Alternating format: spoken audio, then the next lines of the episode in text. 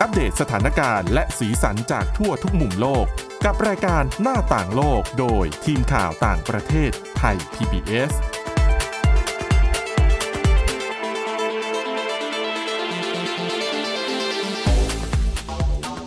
สวัสดีค่ะคุณผู้ฟังต้อนรับเข้าสู่รายการหน้าต่างโลกกันอีกครั้งนะคะ ก็พบกันเป็นประจำนะคะ ตั้งแต่วันจันทร์ถึงวันศุกร์นะคะ ก็สามารถรับฟังผ่านช่องทางต่างๆ ของไทย PBS Podcast แล้วก็เรามีช่องทางเพิ่มเติมนะคะ คุณผู้ฟังสามารถรับฟังผ่านจุฬา Radio Plus สถานีวิทยุแห่งจุฬาลงกรณ์มหาวิทยาลัย FM 101.5 MHz ทุกวันจันทร์ถึงวันศุกร์เช่นกันนะคะ แต่ว่าเอ่อถ้าเป็นของจุฬาเนี่ยจะกำหนดเวลาไว้เลยที่ 10นาฬิกา30 นาที รวมถึงสถานีวิทยุอื่น ๆ นะคะ ที่คุณผู้ฟังกำลังรับฟังอยู่ในขณะนี้สำหรับวันนี้นะคะ พบกับคุณจารุพรโอภาสรัฐ และดิฉันสวรักษ์จากวิวัฒนาคุณค่ะ สวัสดีค่ะ ค่ะคุณจรพรวันนี้ดิฉันไปเจอข่าวหนึ่งโหน่าน่าสนใจแล้วก็น่าตกใจมาก อืม นะคะ เป็นเรื่องเกี่ยวกับความก้าวหน้าของเทคโนโลยี AI ที่พวกวิชาชีพเนี่ยนำมาใช้ อืม ในการหลอกให้มันแนบเนียนยิ่งกว่าเดิม ค่ะ อ่ะถ้าเป็นพูดถึงปัจจุบันนี้นะ คุณจารุพร คุณมองว่าไอ้เทคนิคการหลอกลวงของพวกวิชาชีพเนี่ย อืม คุณคิดว่าเทคนิคไหนที่แบบเกิดขึ้นบ่อยที่สุด ง่ายๆเลยใกล้ตัวที่สุดน่าจะเป็นพวก call center อะค่ะ ค่ะ โทรมาแล้วก็แอบอ้าง อืม เทคนิคนี้ง่ายสุดแล้ว อืม มีแค่โทรศัพท์เบอร์โทรเนาะแล้วก็ติดต่อเข้ามา ค่ะ แล้วก็เทคนิคการพูดให้ ค่ะ คนเนี่ยเชื่อได้ง่าย อืม แต่ถ้าเกิดว่าเป็นในเรื่องของเทคโนโลยีที่เขานำมาใช้แบบหลอกขนาดนั้น ตัวดิ ค่ะ ฉันเองยังไม่เคยเจอนะ อืมนะคะ อืม ทีนี้วันนี้นะคะมีข่าวที่น่าสนใจนะคะ หลายสื่อเหมือนกันเขานำเสนอ เป็นการที่กลุ่มมิจฉาชีพเนี่ยใช้เทคโนโลยี Deepfake อืม Deepfake เนี่ย D W E P F A K E เรียกว่าเป็นเทคโนโลยีที่ถูกนำเสนอมาพักหนึ่งแล้ว อืม แล้วก็หลายฝ่ายกังวลเหลือเกินว่ามันจะถูกมิจฉาชีพนำมาใช้ ค่ะ แล้วก็เกิดขึ้นจริง ๆ หลายรอบด้วยนะ อืมแต่เท้าความนิดนึงก่อน อย่างทุกวันเนี้ย เวลาที่ถูกหลอกเนี่ยนะคะมันก็จะมีหนึ่งอันคือ สมมุติมีคนโทรมาขอยืมเงินบอกว่าเป็นคนรู้จักเรา แต่ อืม ถ้าเรารู้สึกว่า เอ๊ะคนรู้จักจริงหรือเปล่าวิดีโอคอลได้ไหม ม อย่างน้อยเห็นหน้ากันเนี่ย ก็จะได้เชื่อแหละอันเนี้ยคือเป็นคนที่เรารู้จักจริง ๆ แล้วเดือดร้อนจริง ๆ ค่ะ อาจจะอยู่ในต่างแดนหรืออยู่ในที่อื่นๆ ซึ่งแบบไม่สามารถรับเงินโอนได้ อืม จะต้องแบบให้เราโอนเข้าบัญชีของคุณนั่นคนนี่อะไรอย่างเงี้ยนะคะ ค่ะ ดังนั้นเนี่ยถ้าเราสามารถวิดีโอคอลได้เห็นได้ชัดระดับหนึ่งก็อ่ะเริ่มมีความเชื่อมัน่น อืม แต่ก่อนหนั้นเนี้ยก็มีข่าวว่าวิดีโอคอลก็สามารถปลอมแปลงได้เหมือนกัน อ๋อใช่ นะคะ ค่ะ แต่ล่าสุดเนี่ยช็อกยิ่งกว่านะคะ อันนี้เป็นเหตุการณ์ที่เกิดขึ้นในฮ่องกง เป็นเรื่องของการหลอกลวงพนักงานที่ทำงานในบริษัท เป็นบริษัทแบบข้ามชาติ บริษัทใหญ่นะคะ แล้วก็พนักงานคนเนี้ยทำหน้าที่เกี่ยวกับการรับผิดชอบโอนเงิน ม ของบริษัท แต่อย่างที่บอกว่าเนื่องจากเป็นบริษัทข้ามชาติเนี่ยมีการโอนโยกย้ายบัญชีระหว่างประเทศเนี่ยมันก็คือเป็นเรื่องปกติ ค่ะ ที่เขาทำกันอยู่แล้ว ทีนี้เขาหลอกลวงยังไง คือต้องบอกก่อนนะคะว่าในรายงานข่าวนี้ไม่มีการเปิดเผยว่าเป็นบริษัทอะไร อืม คือปกปิดข้อมูลเกือบทั้งหมด รู้เพียงแค่ว่าเป็นเหตุการณ์ที่เกิดขึ้นในฮ่องกงเท่านั้น ค่ะ ก็คือว่าตอนแรกเนี่ยพนักงานคนนี้นะคะ ได้รับข้อความมาจากบริษัทแล้วเขาอ้างว่าเนี่ยเป็นบริษัทที่มีเอ่อสำนักงานอยู่ในอังกฤษ อืม ซึ่งก็มีอยู่จริง อืม ๆ แล้วก็ข้อความที่ว่าเนี่ยนะคะ ก็บอกให้พนักงานเนี่ยเขาส่งมาทางอีเมล บอกว่าเนี่ยคุณต้องโอนเงินเท่านี้เท่านี้นะ ไปให้ทางบัญชีของบริษัทหน่อย แต่บัญชีมันก็ไม่ได้เหมือนกับบัญชีทุกบัญชีที่เคยโอนมาก่อนหน้านี้ อืม ตอนแรกพนักงานคนนี้ก็เอะใจคิดว่าเนี่ยต้องเป็นแบบอีเมลหลอกลวงแน่ ๆ เลย แต่เพื่อความมั่นใจก็เลยติดต่อกลับไปว่าเออเพื่อยืนยันว่าถูกต้องขอให้แบบเป็นประชุมออนไลน์ได้ไหมมันจะได้เป็นหลักฐานยืนยันไง ค่ะ ปรากฏว่าพวกมิจฉาชีพทำได้จริง แล้วจะบอกว่าในวิดีโอคอลเนี่ยปกติอาจจะคุยกันแบบหนึ่งต่อหนึ่งใช่ไหมคะ ถูกต้องค่ะ แต่ว่าในวิดีโอคอลที่พนักงานคนนี้เห็นเนี่ย คืออ่ะมีหัวหน้าคนหนึ่งแล้วก็มีคนนั่งอยู่ข้างๆ ในวิดีโอคอลเนี่ยอีก 7-8 คน ฮะ แล้วทุกคนเป็นคนที่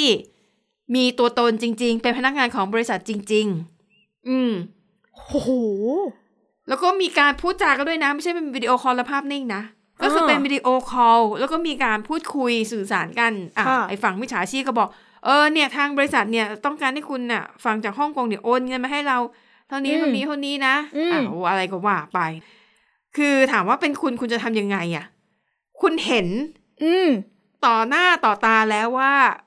วิดีโอคอลจริง ๆ พูดคุยสื่อสารกันจริง ๆ แบบเรียลไทม์ ใช่ แล้วมันอย่างที่บอกไป ปกติถ้าหนึ่งต่อหนึ่งเนี่ย ค่ะ มันก็ยังพอเข้าเขาเนาะ อืม แต่อันเนี้ยมันมีตั้งหลายคนน่ะ อืม แล้ว นะคะ ตอบโต้ได้ทุกคนด้วย เขาไม่ได้อธิบายว่าตอบโต้ได้ทุกคนหรือเปล่า แต่ที่แน่ ๆ มีหนึ่งในนั้นที่ตอบโต้กับเขา โห ก็มาถึงขั้นนี้มันก็ต้องเชื่อแล้วปะ ใช่ ว่ามันเหมือนจริงมาก ๆ สุดท้ายพนักงานคนนี้นะคะ ก็เลยโอนเงิน 200 ล้านดอลลาร์ฮ่องกง คิดเป็นเงินบาทก็ประมาณ 875 ล้านบาทไปให้กับกลุ่มมิจฉาชีพ โอ้ จบเลย เกือบพันล้านไปแล้วนะคะ นะคะ แล้วในเวลาต่อมาอะพอ ม โอนเงินเสร็จ ค่ะ คือตามระเบียบเขาคงต้องแบบไปตรวจสอบว่าเอาตรวจสอบซิโอนเงินจำนวนนี้ไปแล้วเนี่ยทางฝั่งนู้นน่ะได้รับไหม อืม เรียบร้อยหรือเปล่า ปรากฏว่าเรื่องมาแดงตอนที่ตรวจสอบเนี่ยแหละ ค่ะ แล้วอีกฝั่งหนึ่งที่อยู่ในอังกฤษบอกว่าไม่ได้รู้เรื่อง ไม่ได้ขอให้มีการโอนแต่อย่างใดทั้งสิ้นสรุปโดนหลอกเต็มๆ เข่าสุดไหมคะนั่นน่ะ อ่ะก็ความคืบหน้าล่าสุดของคดีนี้นะคะตำรวจฮ่องกงเนี่ยบอกว่า จับกลุ่มผู้ต้องสงสัยที่เกี่ยวข้องกับการหลอกลวงในครั้งนี้ได้ 6 คน อืม แล้วถามว่าไอ้พวกมิจฉาชีพเนี่ยมันทำยังไงเนี่ยมันถึงแบบปลอม อืม ได้ขนาดนี้ เขาบอกว่าทางตำรวจนะคะ ก็คือใช้เทคโนโลยี Deepfake นั่นแหละและอย่างที่เราบอกก็คือไทย PBS เนี่ยเราเคยนำเสนอเรื่องนี้หลายครั้ง เอาอย่างง่ายๆเลยสมมติอ่ะถ้าคุณเป็นบุคคลที่มีชื่อเสียงอย่างบารักโอบามาเนี่ย ค่ะ มันเคยมีทีมที่ทำอ่าพัฒนาเทคโนโลยีดีเฟกเนี่ยนะคะ เขาทดสอบให้ดู ว่ามันเป็นกลโกงที่สามารถทำได้ และยุคนี้ก็ไม่ได้ยากมากมายแล้ว อืม เขาก็เอารูปของบารักโอบามาอดีตประธานาธิบดีสหรัฐ แล้วก็ไปเอาส่งเอาเสียง เพราะเขาเป็นบุคคลสาธารณะ ค่ะ ข้อมูลพวกเนี้ยหาไม่ยากก็เอามาประมวลกันแล้วก็ให้ AI เนี่ยประมวลใส่หน้าของโอบามาเข้าไป อืม แต่มีเอ่อตัวแทนของพนักงาน เรียกว่าเจ้าหน้าที่คนหนึ่งนั่นแหละ พูดอย่างที่เขาอยากพูด แต่ว่าสิ่งที่มันปรากฏออกมา มันเหมือนกับว่าโอบามาเป็นคนพูดประโยคเหล่านั้นด้วยตัวเอง อืม แต่จริงๆเขาก็ไม่ได้พูด เพราะว่ามันเป็นเทคโนโลยีเฟก ค่ะ และพวกมิจฉาชีพก็ใช้เทคโนโลยีนี้แหละ แต่ถามว่าในเมื่อคุณเป็นคนที่เอามาหลอกเนี่ยเป็นพนักงานบริษัททั่วๆไป ไม่ได้เป็นบุคคลที่มีชื่อเสียง อืม ไปเอารูปมาจากไหน เขาบอกว่าคนที่อยู่ในวิดีโอคอลเนี่ย เคยถูกขโมยบัตรประชาชนไป โห แล้วก็เอาภาพใบหน้าจากบัตรประชาชนนั่นแหละ มาใส่ในเทคโนโลยีดีเฟก แสดงว่าขบวนการเขาเนี่ย ใช่ กว้างขวางนะคะ หรือบางคนที่แบบไม่ได้ไปถูกขโมยบัตร อ่า ประชาชน ก็อาจจะไปเอาภาพตามที่มันปรากฏอยู่ในเว็บไซต์ อืม ใช่ไหมถ้าคือเป็นถ้าเป็นเว็บไซต์ของบริษัทที่แบบเป็นหลักเป็นฐานหน่อยเนี่ย ก็น่าจะมี อ่ะเขาก็จะมีว่าพนักงานคนนี้ตำแหน่งนี้ อืม ชื่ออะไรทำงานในตำแหน่งอะไร คือมันก็พอหาได้ ใช่ นะคะ และสำหรับในฮ่องกงเนี่ยนะคะตำรวจเนี่ยก็เปิดเผยว่านับตั้งแต่เดือนกรกฎาคมจนถึงเดือนกันยายนปีที่แล้วเนี่ยมีคนฮ่องกง 8 คน มาแจ้งความว่าบัตรประชาชนของเขาเนี่ยหายไป อืม อันเนี้ยคือไม่รู้ว่าทำหายหรือว่า อืม ถูกขโมยนะคะ ค่ะ แต่ไอข้อมูลส่วนตัวของคนทั้ง 8 คนนี้นะคะ ถูกนำไปใช้ในการสมัครเงินกู้ถึง 90 ครั้ง ไปเปิดบัญชีธนาคาร 54 บัญชี โห คงไม่ต้องถามว่า อืม เปิดไปเพื่ออะไร ค่ะ แล้วเขาพบว่ามีอย่างน้อย 24อ่าขออภัย เฉพาะในฮ่องกงมีอย่างน้อย 20 ครั้งนะคะ ที่กลุ่มมิจฉาชีพใช้เทคโนโลยี deepfake คือการสร้างภาพ อืม วิดีโอจำลองโดย AI เนี่ย เพื่อไปหลอกเงินคนอื่นๆ แล้วภาพเนี่ยก็คือได้มาจากภาพจากบัตรประชาชน อื้อหืออ อืมอ่ะ อันนี้ก็เป็นข่าวที่น่าสนใจ เพราะว่ามันกำลังสะท้อนให้เห็นว่าโอ้โหยุคนี้ การหลอกลวงอันนี้มันทำได้แนบเนียนมากขึ้นจริง ใช่ ๆ และที่ฉันไม่รู้ว่าจะชื่นชมหรือจะตำหนิดีกลุ่มมิจฉาชีพทั้งหลายเนี่ย คือจริงๆ ฉลาดนะ ใช่ เอาแบบ เอาเทคโนโลยีที่แบบใกล้ตัวขนาดนี้ ค่ะ มาใช้ คือปกติที่เราเจอกันส่วนมากจะเป็นแบบบุคคลทั่วไป อืม อาจจะรับรู้ว่ามีเงินจำนวนหนึ่ง แต่อัน ค่ะ เนี้ยถึงขั้นเป็นบริษัทขนาดใหญ่เลยนะ ม ถือว่ากล้ามาก ค่ะ เออ ก็ฉลาดนะ แต่ทำไม ใช่ ใช้ความฉลาดในทางที่แบบสร้างความเสียหายกับคนได้อย่างนี้ อืม อ่ะดังนั้นคุณผู้ฟังเห็นข่าวนี้แล้วนะ กลายเป็นว่าถ้าอีกหน่อยมีคนแบบแปลกหน้า หรือต่อให้คนที่เขาอ้างว่าเป็นคนที่เรารู้จัก อืม มาขอให้เราโอนเงินหรืออะไรก็แล้ว แต่ต่อให้เห็นหน้าผ่านวิดีโอคอลกันนี่ก็ยัง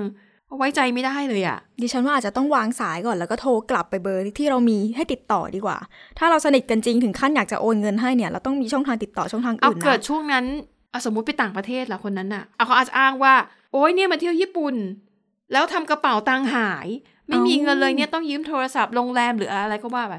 ใช่ไหมปัญหามันคือไอ้จุดนั้นอะเราอาจจะติดต่อคนคนนั้นไม่ได้ไม่ว่าจะด้วยเหตุผลอะไร อืม ใช่ไหมหรือคนนั้นอาจจะอ้าวโปะเชคกำลังประชุมอยู่ อืม ไม่รับโทรศัพท์ ค่ะ เราก็อาจจะใช่ไหม เพราะฉะนั้นคิดซ้ำคิดซ้อนนิดนึง คิดหลาย ๆ รอบ เออ เออ ดังนั้นเนี่ยเหนียวไว้ก่อนนะคะ เงิน ค่ะ ในบัญชีเงินมันอยู่ในกระเป๋าเราเนี่ย อย่าพยายามให้มันออกไป ใช่ คือพยายามเช็คให้ได้มากที่สุดคุณผู้ฟังบอกจริง ๆ นะพอมาถึงตอนเนี้ยก็ไม่รู้จะเตือนกันยังไงแล้วอะ ถูกต้อง เพราะมิจฉาชีพเนี่ยมันล้ำมาก แล้วก็ทำงานกันง่ายด้วยนะ ค่ะ แบบทำงานอย่างบางคนอย่างที่ฉันเคยเจอแค่ call center เนี่ย อืม โทรมาแบบยังไงดีล่ะ ยังไงเราก็รู้แน่ๆว่าเป็น call center อ่า ที่ อ่าม มาหลอกเรา แต่เขาก็ ค่ะ ทำงานกันแบบ ไม่ได้มีความพยายามหรืออะไร เหมือนพูดไปถ้าได้ก็ ก็ ได้ พูดไป ม่ก็ ตามส เน คริปต์ ใช่ อืม เอออ อ่ะโลกมันอยู่ยากขึ้นทุกวัน ค่ะ นะเอามาเล่าให้ฟังกัน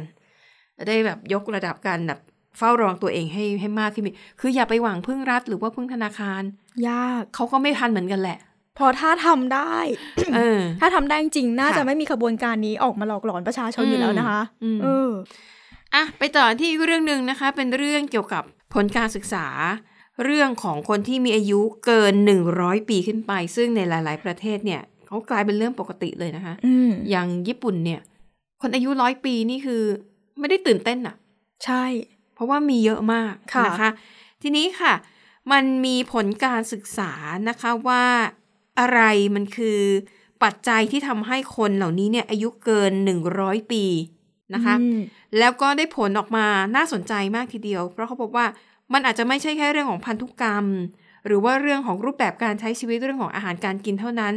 แต่เรื่องทางจิตวิทยาหมายถึงบุคลิกภาพ อุปนิสัยเนี่ย น่าจะมีส่วนเกี่ยวข้องด้วยที่ทำให้คนนั้นอายุยืนยาวมากขึ้น ค่ะ อ่ะ ไปดูก่อน ข้อมูลจากหน่วยงานด้านประชากรของอมสหประชาชาตินะคะ เขาบอกว่า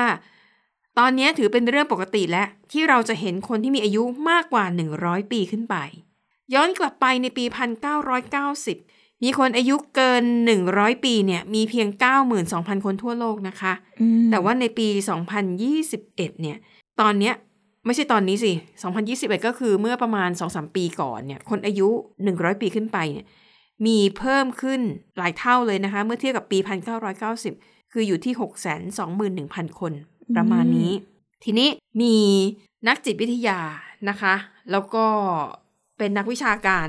เรื่องเกี่ยวกับเรื่องของอายุยืนยาวนี่แหละ อยู่ที่ประเทศสเปนค่ะ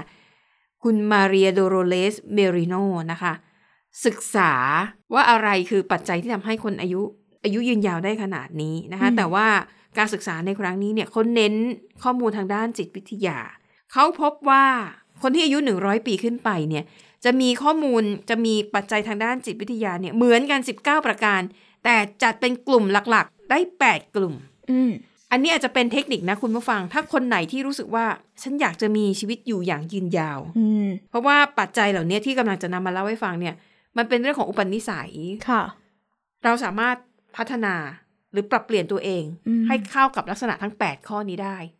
ถ้าคุณอยากอายุยืนยาวนะ แต่ถ้าคุณคิดว่าอ๋อก็ฉันก็ไม่ได้อยากอยู่ดูโลกยาวนานขนาดนั้น เหนื่อยแล้ว อ่าก็อ่ะเป็นให้เป็นไปตามอายุขายใช้ชีวิตอย่างที่อยากใช้ อันนั้นก็แล้วแต่ อ่ะ ไปฟังกัน ข้อแรกคืออะไร เขาบอกว่าข้อแรกนะคะ ก็คือ เป็นคนที่มีชีวิตชีวา เขาบอกว่านี่คือสิ่งที่เห็นได้ชัดเจนที่สุดอย่างหนึ่งในคนที่มีอายุเกิน 100 ปี ก็คือเป็นคนที่ ไม่เสื่องไม่ซึม ใช่ ไม่เหี่ยวเฉา มีความตื่นตัว อืม รู้สึกว่าโอ้ยชีวิตนี้มันมีความสุข วัน ก็ตื่ นี้เห็นดอกไม้ ใช่ ฉันก็มีความสุข แล้วก็รู้สึกว่าเปลี่ยนไปด้วยพลังนะคะ โอ้ คุณมาเรียเนี่ยก็สำรวจในเรื่องนี้ด้วยการไปพูดคุยกับคนที่มีอายุหนึ่งร้อยปีนะคะ เธอก็บอกว่ามันน่าแปลกใจมากนะ เวลาที่ไปสัมภาษณ์คน เราก็คิดว่าโอ้อายุหนึ่งร้อยปีนี่มันก็นานนานมากไปแล้วนะ ค่ะ ใช่ไหมคะ แต่เขาพบว่า คนกลุ่มนี้ส่วนใหญ่ ยังรู้สึกว่ายังอยากจะมีชีวิตอยู่ต่อไปอีก ยังอยากอยู่อีก มไม่ได้รู้สึกว่าร้อยปีนี่แบบมัน มันเบื่อ มัน แล้ว เบื่อแล้วไม่ โอ้ยฉันน่ะมีความสุขฉันก็อยากจะแบบมีชีวิตอยู่อย่างนี้ต่อไปเรื่อยๆ ไม่ได้มีความรู้สึกว่าเฮ้ย อยู่มานานเกินไปแล้วคือมันอย่างเงี้ยไม่มี อ๋อ แล้วบอกด้วยว่า เวลาที่คุณได้พูดคุยกับคนที่มีลักษณะความมีชีวิตชีวาเนี่ยคุณจะรู้สึกว่าอายุอ่อนเยาว์กว่าความเป็นจริง คือคุยกันรู้สึกว่าอายุร้อยปีจริงเหรอ คือยังดูแบบอ่อนเยาว์ยังดูแข็งแรงยังดูสดใส ค่ะ นั่นก็คือความมีชีวิตชีวาเนี่ยแหละค่ะเป็นหนึ่งในลักษณะสำคัญที่ทำให้คนมีสุขภาพแข็งแรงมากขึ้น ดิฉันว่ายากจังแค่ เห็นไหม ดิฉันยืนรอรถเมย์นานๆ ดิฉันก็ห่อเหี่ยวแล้วนะ ใช่ไหมแต่ถ้าคุณเปลี่ยนแนวคิดได้อ่ะ จะเปลี่ยนเป็นยังไง ดีสมมติว่า ดิฉันเปลี่ยนไม่ไหวค่ะฝุ่นก็เยอะแดดก็ ร้อน อะแต่ถ้าเป็นสมัยเรียนเนี่ยตอนเป็น อืม เด็กๆเลยเวลายืนรอรถเมล์กับเพื่อนเนี่ยเราจะมีความรู้สึกโอ้ยอยู่กับเพื่อนมันสนุก อ๋อ ถ้ามีเพื่อนมีอะไรอันนี้โอเค าใช่นะคะแต่ถ้าเป็นยุคนี้ก็จะไงอ่ะเออเอาก็ดีนะได้มองวิว รอบๆป้ายรถเมล์ให้นานขึ้น โอเคค่ะ ต้องพยายามโพส t i ฟ e ิงกิ้งมาก ๆ เลยนะ อ่ถูกต้อง เออ นะคะ แล้วเขาก็พบว่า คนที่มีชีวิตชีวาเนี่ยพยายามที่จะเข้าร่วมในกิจกรรม อาจจะเป็นกิจกรรมที่ใช้ร่างกายหรือว่าใช้ความคิดสร้างสรรค์ อย่างเช่น กิจกรรมที่ใช้ร่างกายก็อย่างเช่น อาจจะไม่ต้องขึ้นลิฟต์ อืม พยายามเดินขึ้นลงบันได อ๋อ นะคะหรือว่าอาจจะพยายามหากิจกรรมสังสรรค์กับเพื่อน แต่เป็นกิจกรรมที่ใช้สมองอย่างเช่น อาจจะเล่นไพ่ด้วยกัน เล่นบอร์ดเกม เออเล่นบอร์ด อืม เกมนะคะ หรือว่าเล่นเรียกว่าอะไรนะปริศนาอักษรไขว้เหรอหรือว่าโช อ๋อ โชโดกุ ที่ ค่ะ มันจะเป็นเกมปริศนา อืม คือมันทำให้สมองน่ะได้ทำงาน อืม นะคะ ดังนั้นสรุปได้เลยนะคะ ปัจจัยข้อแรกก็คือ ความมีชีวิตชีวา อันนี้เป็นเคล็ดลับของการมีอายุยืน ค่ะ บางคนอาจจะคิดว่าจะมีอายุยืนยาวไปทำไมไม่ได้มีความสุข อืม ยิ่งคนหนุ่มสาวสมัยเนี้ยดิฉันเห็นหลายคนเวลาเขาโพสต์อะไรในสื่อสังคมออนไลน์นะรู้สุแบบอ๋อเหนื่อยล้าจังชีวิตมันอะไรอย่างเงี้ย บางทีดิฉันก็ท้อนะ หดหู่ เออ ผ่านไป นะคะ แต่ละวันได้ก็ยากแล้วค่ะ อืมนะคะ แต่ว่าเนี่ยคนอายุหนึ่งร้อยปีความคิดเขาออกจะมาเชิง positive thinking อืม คิดบวกไว้ก่อน ค่ะ เพราะดิฉันเชื่อว่าทุกคนเกิดมามีปัญหาเหมือนกันหมดแหละ อืม คุณบอกว่าคุณรอรถเมล์รถติด คุณคนเดียวเหรอที่เจอรถติด ไม่ใช่ มันก็ทุกคนที่รอรถเมล์ อื ถูกไหมเพียงแต่ว่าคุณจะปรับแนวคิดทัศนคติของตัวเองอย่างไรนะคะข้อที่ 2 ค่ะ ลักษณะทางจิตวิทยานะคะก็คือ ความปรารถนาในการมีปฏิสัมพันธ์ อันนี้ไม่ได้เน้นหมายถึงเรื่องของปฏิสัมพันธ์ในเชิงชู้สาวนะคะ อืม อาจจะเป็นปฏิสัมพันธ์พูดถึงคือเอาง่ายๆคือการชอบเข้าสังคม อืมอยากรู้จักคนใหม่ๆ อยากมีเพื่อนใหม่เห็นใคร นะคะ ก็อยากเข้าไปทำความรู้จัก อ่ะหรือไม่อาจจะเป็นสังคมเดิมๆเนี่ยแหละ อืม อาจจะเป็นครอบครัว อ๋อ เพื่อนฝูงชุดเดิมๆ แต่สิ่งที่สังเกตได้ชัดก็คือคนที่มีอายุเกิน 100 ปีเนี่ย มักจะมีความสัมพันธ์ที่อบอุ่นกับครอบครัว หรือไม่ก็เพื่อนฝูง และชอบที่จะให้ความช่วยเหลือคนอื่นเท่าที่ทำได้ อืม แล้วก็มักจะเป็นคนที่ได้รับความรักจากผู้คนกลับมาอย่างเสมออ่ะพูดง่ายๆก็คือว่าอาจจะเป็นคนที่ชอบเข้าสังคมเป็นพวก extrovert แล้วเป็นคนที่พร้อมจะเปิดรับผู้คนใหม่ๆ ไม่ปิดกั้นตัวเอง อืม อันนั้นคือข้อดีแต่ข้อเสียคืออะไรรู้ไหม เวลาที่คุณอายุยืนยาวอ่ะคุณอายุหนึ่งร้อยปีแต่คนรอบๆข้างคุณอ่ะ จากไปก่อนแล้ว โห อันนี้ ใช่ไหม เศร้าแล้วนะคะ แค่คิดก็ ใช่ไหม เศร้าแล้วนะ คือ อันนี้มันจะเป็นทั้งข้อดีและข้อเสียเนาะ อืม เพราะว่าข้อดีก็คือ คุณมีชีวิตที่มีแบบมีความสุขมีความสัมพันธ์ที่ดีกับคนหลาย ๆ กลุ่ม อืม แต่ปรากฏว่าไอ้คน ที่อยู่รอบข้างคุณเนี่ย อาจจะไม่ได้มีมีทัศนคติที่ดีเหมือนคุณก็ผลัดกันจากกันไปจากกันไปทีนี้ แล้วเราต้องเฝ้าดูคนอื่นจากไป อ่า อะเนาะ ไอ้อย่างเงี้ยพูดง่ายๆเหมือนกับพ่อแม่เราอะนะคะ อืม อะสมมติพ่อแม่เราแบบอายุยืนมามากเลย กลายเป็นว่าพอช่วงปลายๆก็ต้องทยอยไปงานศพเพื่อน อืม เป็นงานศพคนรู้จัก แล้วเพื่อนของท่านเนี่ยก็จะค่อยๆ น้อยลง แต่ว่าวิธีที่จะแก้ไขเรื่องนี้ได้ก็คือเปิดรับเพื่อนใหม่ อืม ใช่ไหมคะดิฉันก็ ใช่ใช่ เคยเห็นนะ คนสูงอายุหลายคนนะคะ อืม ถ้าเป็นคนแบบเปิดกว้าง พร้อมที่จะเปิดรับเพื่อนใหม่เขาจะมีความสุขนะ อืม ยกตัวอย่างคุณแม่ดิฉันเนี่ย ค่ะ ก็คือคุณพ่อเสียไปแล้ว ค่ะ นะคะ ก็จะขาดเพื่อนคู่คิดนั่นแหละ อืม ถามว่าเหงาไหมก็ไม่เหงาเพราะว่าอะไรเพราะคุณแม่เนี่ยมีนิสัยเปิดรับเพื่อนใหม่เสมอ อย่างวิธีไปส่งหลาน ตอนแรกที่ไปไม่รู้จักใครเลย ค่ะ เพราะว่าต่างคนต่างก็ต่างที่มา อืม แต่ว่าอะพอไปโรงเรียนทุกวันไปรับส่งหลานทุกวันระหว่างที่รอเนี่ยเขาก็คุยกัน อืม กลายเป็นคุณแม่ก็ได้เพื่อนใหม่มาอยู่เรื่อย อ๋อ อย่าปิดกั้นตัวเองง่าย ๆ เลย ใช่พยายามสร้างความสัมพันธ์ใหม่ๆ แต่ต้องแนะนำนิดนึงนะคะว่าว่าเวลาที่คุณเป็นผู้สูงอายุเนี่ยเวลาเปิดรับความสัมพันธ์ใหม่ๆเนี่ยก็ต้องดูด้วยว่าคนที่เข้ามาเนี่ยเขาจ้องจะหาผลประโยชน์หรือเปล่า อ่ะถูกต้อง อันนี้พูดถึงในแง่โลกแห่งความเป็นจริงนะ ใช่ใช่ค่ะ ใช่ไหมคะ ปัจจุบันแบบคนไว้ใจยากมาก ใช่อะอย่างคนอาจจะมองว่า อุ้ยนี่อายุเยอะแล้วแต่งเนื้อแต่งตัวดูอืมถ้าจะมีเงิน อืม หรือบางท่านเกษียณแล้วมีเงินบำนาญ ใช่ ก็อาจจะมีกลุ่มคนที่รู้สึกว่า เอ๊ะ ถ้าเข้ามาอาจจะแสวงหาประโยชน์อะไรได้หรือเปล่า อันนี้ อืม เตือนให้ระวังกันไว้ คือการ ค่ะ เป็นคนมองโลกในแง่ดีก็ดี แต่ก็ต้องมีภูมิคุ้มกันด้วย ใช่นะคะ ไม่ใช่เข้ามา โอ้วันนี้เงินช็อตเนี่ยจะหยิบยืมสักหน่ เขา อย เดือ ห ด นึงก็ ร้อน ได้ แล้วก็ต้องให้เขา อ่า แบบบางทีมัน ค่ะ ก็อาจจะต้องละเว้นกันไปบ้างนะ ค่ะ คะ หรือถ้าอาบอกว่าเป็นคนจิตใจดีสุดเอ้าเขาเดือดร้อนอยากช่วย ก็ช่วยได้นะ ช่วยเท่า อืม ที่ไหว อย่างเช่นอาจจะตั้งเป้าไว้ว่าอ่ะถ้าคนนี้มาขอยืมสักเดือนละพันหนึ่งฉันไม่เดือดร้อน อืม ลูกหลานฉันให้เท่านี้ ฉันได้เงินบำนาญเท่านี้ ถ้าฉันจะเดือนหนึ่งพันหนึ่งให้กับไปช่วยเหลือคน อืม อ่ะฉันไหวก็ให้ไป ค่ะ แต่ถ้ามันแบบหนักเข้าหนักเข้า ไปค้ำประกันให้หน่อย โอ้ย ขอยืมเงินนู่นมันหลักหมื่นหลักแสน อย่านะคะ อันเนี้ยคือ ก็ต้องมีเกราะป้องกันตัวเองด้วย ถูกต้อง จะใจดีไปแบบทุกเรื่องทุกราวเนี่ย ไม่ได้ ไม่ได้นะคะ อืม นี่แค่ข้อสองนะ คุณจารพร ยาก เราเหลื แล้ อ วนะ เรามีทั้งหมด 8 ข้อยังไม่ถึงครึ่งทางเลยนะคะ ค่ะ อ่าปิดท้ายเกริน ค่ะ สั้นๆละกันนะคะ ข้อสามค่ะก็คือมีความมุ่งมั่นเขาบอกคนที่อายุเกินหนึ่งร้อยปีเนี่ย ส่วนใหญ่จะเป็นคนที่มีความรับผิดชอบสูง ขยันขันแข็งทำงานหนัก แล้วก็มุ่งมั่นที่จะทำตามเป้าหมายให้สำเร็จ อืมนะคะ อืม นี่เป็นสามเคล็ดลับจากทั้งหมดแปดเคล็ดลับ ค่ะ นะคะเป็นลักษณะทางจิตวิทยาของคนที่มีอายุเกินหนึ่งร้อยปี อืม มีเหมือนเหมือนๆกัน ค่ะ นะคะ ดังนั้นวันนี้เวลาไม่พอแน่ ๆ เลยคุณผู้ฟังนะคะ ขออภัยอดใจไว้นะคะ เดี๋ยวตอนหน้า เดี๋ยวเรากันมาต่ออีก 5 ข้อที่ ใช่ค่ะ เหลือนะคะ ก็อ่ะสำหรับวันนี้ขอบคุณสำหรับการติดตามนะคะ ย้ำกันอีกครั้งหนึ่งช่องทางนะคะ ทุกช่องทางของไทย PBS Podcast รวมถึงสถานีวิทยุที่คุณกำลังรับฟังอยู่ในขณะนี้นะคะอ่ะและนี่ก็คือเรื่องราวจากรายการหน้าต่างโลกขอบคุณสำหรับการติดตาม พบกันใหม่ในตอนหน้า วันนี้ดิฉันและคุณจารุพรลาไปก่อน สวัสดีค่ะ สวัสดีค่ะ Thai PBS podcast. View the world via the voice.